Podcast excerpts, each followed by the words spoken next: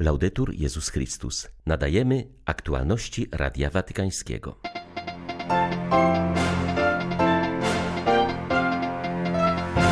Najbliższy weekend papież spędzi w Piemoncie na północy Włoch, skąd pochodzi jego rodzina. W niedzielę Chrystusa Króla spotka się w Asti z młodzieżą.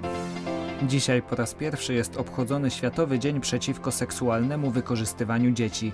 Rezolucję w tej sprawie ONZ przyjęła 7 listopada. W Egipcie dobiega końca szczyt klimatyczny COP27. Jak zwykle delegacje państw świata balansowały pomiędzy konkretną troską o wspólny dom, a zabezpieczeniem swoich interesów. 18 listopada witają Państwa ksiądz Tomasz Matyka i ksiądz Krzysztof Ołdakowski. Zapraszamy na serwis informacyjny. Pokój jest możliwy, ale trzeba chcieć pokoju, a nie jedynie zawieszenia broni, które pozwoli na nowo się dozbroić, mówi papież w wywiadzie dla włoskiego dziennika La Stampa. Zdaniem Franciszka wojna na Ukrainie jest w istocie przejawem słabości.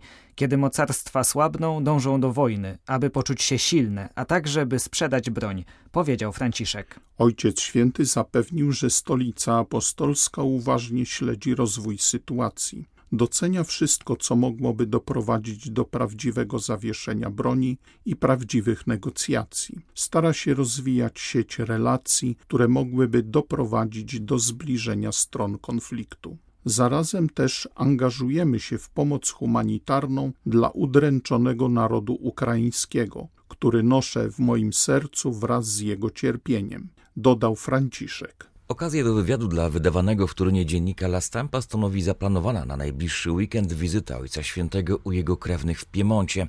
Franciszek ujawnił, że przed wyborem na papieża regularnie ich odwiedzał. Jak zaznaczył, w pełni utożsamia się z tym regionem Włoch, a dialekt piemoncki jest jego pierwszym językiem, bo kiedy miał zaledwie 13 miesięcy, na świat przyszedł jego brat i dlatego opiekowali się nim mieszkający obok dziadkowie, którzy mówili w domu w tym właśnie dialekcie. Franciszek zacytował z pamięci piemonckie wiersze i modlitwy, których nauczyła go babcia. Opowiedział o swych ulubionych daniach w regionalnej kuchni. Wyraził zadowolenie z faktu, iż piemonckie potrawy i wina cieszą się dziś dobrą sławą. Nie wolno zapominać, stwierdził, że pożywienie i wino mają też wartość kulturalną i społeczną. Jak ujawnił, jego rodzina zajmowała się hodowlą winorośli, a jego dziadek i wujkowie handlowali winem. Pochwalił się, iż jeden z kuzynów bezbłędnie potrafił rozpoznać każde wino na podstawie samej tylko degustacji. Ta umiejętność bardzo mi imponowała, przyznał Franciszek. Mówiąc o swych związkach z Piemontem, papież zauważył, że bardzo ważne jest, by nie wypierać się swych korzeni kulturowych i rodzinnych. Jak podkreślił, młodzi częściej powinni rozmawiać ze swymi dziadkami, bo przyczynia się to do ich rozwoju. Okazją przybycia papieża do Asti są 90. urodziny jego kuzynki. Karla Rabbezzana pozostaje w stałym kontakcie z Franciszkiem od 1974 roku. Od dawna już chciał przyjechać na to miejsce, stwierdza kobieta, ponieważ jest bardzo związany z naszą ziemią.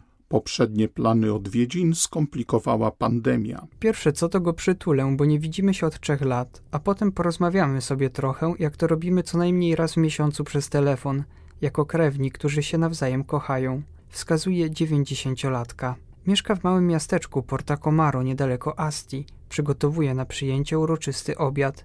Wskazuje też, jak blisko lokalnej kultury pozostaje Franciszek, chociaż jest synem migrantów, którzy wyjechali do Argentyny. Kiedy może, mówi w dialekcie piemonckim. Zdarza mu się żartować po piemoncku, podkreśla Karla Rabezzana. Papież następnie w niedzielę odwiedzi katedrę w Asti. Zebrana tam będzie na mszy z Ojcem Świętym młodzież z całej tamtejszej diecezji. Dziś po raz pierwszy obchodzony jest Światowy Dzień Przeciw Seksualnemu Wykorzystywaniu Dzieci. Rezolucja w tej sprawie została przyjęta przez ONZ 7 listopada. Inicjatywę poparło 120 krajów, a także Stolica Apostolska, która ma status stałego obserwatora przy tej organizacji. Kościół przebył w owej dziedzinie długą drogę, ale musi postępować w taki sposób, aby mógł być wzorem dla innych, uważa ksiądz Hans Zollner. Niemiecki jezuita od kilkunastu lat zajmuje się ochroną nieletnich w środowisku kościelnym. Przyznaje, że nadużycia wśród osób duchownych zostały najbardziej nagłośnione, bo te przestępstwa najbardziej kontrastują z ideałami, które głosi Kościół. Przez ostatnie lata wiele uczyniono na tym polu. W wielu miejscach jest już bezpiecznie jednakże nadal trzeba czuwać, by wprowadzać w życie ustalenia dotyczące walki z wykorzystywaniem. Nie wystarczy powtarzać wyuczonych na pamięć formułek o potrzebie słuchania ofiar, ale trzeba rzeczywiście okazać im niezbędną pomoc. Innym zadaniem pozostaje również całkowite rozliczenie się z przeszłością. Niedawne wiadomości z Francji pokazują, że niczego nie uda się ukryć czy zatuszować. Winni nadużyć czy zaniedbań muszą zostać rozliczeni i ponieść odpowiedzialność za swoje czyny, mówi ksiądz Zollner.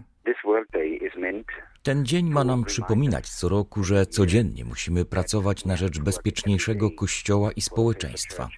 Ta plaga jest niestety obecna na wszystkich kontynentach i we wszystkich sferach społecznych. Musimy zdać sobie z tego sprawę, nie tylko w kościele, ale również w społeczeństwie. I to pomimo tego, że ogólnie rzecz biorąc, społeczeństwo w takich sektorach jak rodzina, sport, turystyka, kinematografia czy moda ma trudności z przyjęciem do wiadomości tego faktu, który pozostaje obecny we wszystkich sektorach społeczeństwa, we wszystkich religiach i wyznaniach. I dlatego chodzi tu o wyzwanie dla całego świata, w którym część jego mieszkańców, i to bynajmniej niemała część, padła ofiarą wykorzystywania. Definicja tego dnia wskazuje, że mamy pamiętać o zbrodniach i ranach, które zostały zadane, a także, że mamy okazywać bliskość ofiarom oraz starać się o ich uzdrowienie. Same ofiary o to zabiegały. Inicjatorzy tego dnia ufają, że da on nadzieję oraz nowe perspektywy dla wszystkich, którzy zostali tak poważnie skrzywdzeni. Dzisiaj kończą się obrady szczytu COP27 zorganizowanego przez ONZ w Egipcie. Przez ostatnie dni delegacje z całego świata wspólnie pochylały się nad kwestią zmian klimatycznych, jednocześnie prowadząc walkę o zabezpieczenie swoich żywotnych interesów. Obrady w Egipcie są kolejną odsłoną dialogu między narodami, skomplikowanego ze względu na ogromną ilość przeciwstawnych interesów. Biedne kraje, cierpiące ze względu na klęski żywiołowe i niewielki udział w emisji gazów cieplarnianych, podnosiły głos domagający się sprawiedliwości klimatycznej, mechanizmów wynagrodzenia ich cierpień z powodu zachodzących na planecie zmian. Przed wszystkimi stanął też problem zachwiania gospodarki światowej z powodu trwającego kryzysu energetycznego, co generuje pilne potrzeby znalezienia nowych źródeł energii. Wagę osiągnięcia porozumienia tłumaczy przewodniczący Earth Day Italia Pierluigi Sassi. Bez względu na to, ile wysiłku włożymy z perspektywy poszczególnych krajów czy też osób prywatnych, kluczowe pozostaje znalezienie międzynarodowych porozumień regulujących drogę do neutralności klimatycznej. Wskazuje na to fakt, że międzynarodowa konkurencja na jakimkolwiek rynku działa czasem bez poszanowania zasad ochrony środowiska i zrównoważonego rozwoju. Nie respektując tych reguł spowodowano powstanie wielu poważnych problemów i dlatego dziś potrzebujemy porozumienia. Kluczowy punkt stanowi osiągnięcie przez państwa zgody nie tylko w celu walki z zmianą klimatyczną, co pozostaje absolutnym priorytetem, ale także w celu dojścia do sprawiedliwości klimatycznej. Chodzi o poszanowanie biedniejszych krajów i wypracowanie zasad zdrowej oraz uczciwej konkurencji, stawiając zawsze na pierwszym miejscu szacunek dla stworzenia. W ostatnią niedzielę papież po modlitwie Anioł Pański wyraził nadzieję, że zostaną podjęte kroki z odwagą i determinacją w duchu porozumienia paryskiego. Wielokrotnie Franciszek podkreślał znaczenie troski o wspólny dom, przypominając, że zmiany klimatu uderzają w najsłabszych. Podjął także konkretne działanie, inicjując platformę działania Laudato Si. Ponownie mówi Pierluigi Sassi. Dzisiaj papież Franciszek przekłada swoją encyklikę na konkretną formę działania. Mam tutaj na myśli platformę działania Laudato Si, którą nasi słuchacze z łatwością znajdą w internecie. Papież bowiem mówi, że nie możemy ograniczyć się do wymieniania zasad, nie możemy zadowolić się zostawieniem wszystkiego w rękach instytucji, lecz powinniśmy wnieść także swój wkład. W ten sposób narodziła się wspomniana platforma, która z jednej strony zapewnia towarzyszenie w procesie osiągania zrównoważonego rozwoju, bez podejmowania nieefektywnych działań, a ponadto jest ona miejscem, gdzie ludzie mogą się spotkać. Odtąd nie są już samotni w swoich inicjatywach. To zaś jest często przeszkodą, która wstrzymuje ludzi. Mówią bowiem, co możemy sami zrobić. Tymczasem papieżowi udało się stworzyć platformę światową, poprzez którą staje się możliwe połączenie działań milionów osób. Dzięki takiemu połączeniu może powstać masa krytyczna, która naprawdę spowoduje przyspieszenie tempa zmian. A tego właśnie potrzebujemy, bo drugą wielką zmienną jest czas. Nie mamy już czasu. Nasza wspólna troska o dobro dzieci powinna być nierozerwalnie złączona z angażowaniem oraz wspieraniem rodziców, zwłaszcza matek, aby pomóc im zrozumieć ich odpowiedzialność w chronieniu integralności oraz świętości życia ich potomstwa powiedział arcybiskup Paul Richard Gallagher do Światowej Konferencji na temat opieki nad małym dzieckiem i edukacji wczesnodziecięcej. Spotkanie odbyło się w ostatnich dniach w Taszkencie. Szef watykańskiej dyplomacji przemawiał w imieniu Stolicy Apostolskiej. Jak zaznaczył hierarcha, po potwierdzeniu podstawowej roli rodziny, państwo ma obowiązek zapewnić fizyczne, emocjonalne, intelektualne oraz duchowe warunki dla rozwoju najmłodszych. Stolica Apostolska wspiera całościowe podejście mające na celu integralny rozwój dziecka w sposób łączący w sobie dynamikę opieki z dynamiką edukacji, do której ma prawo każdy chłopiec dziewczynka.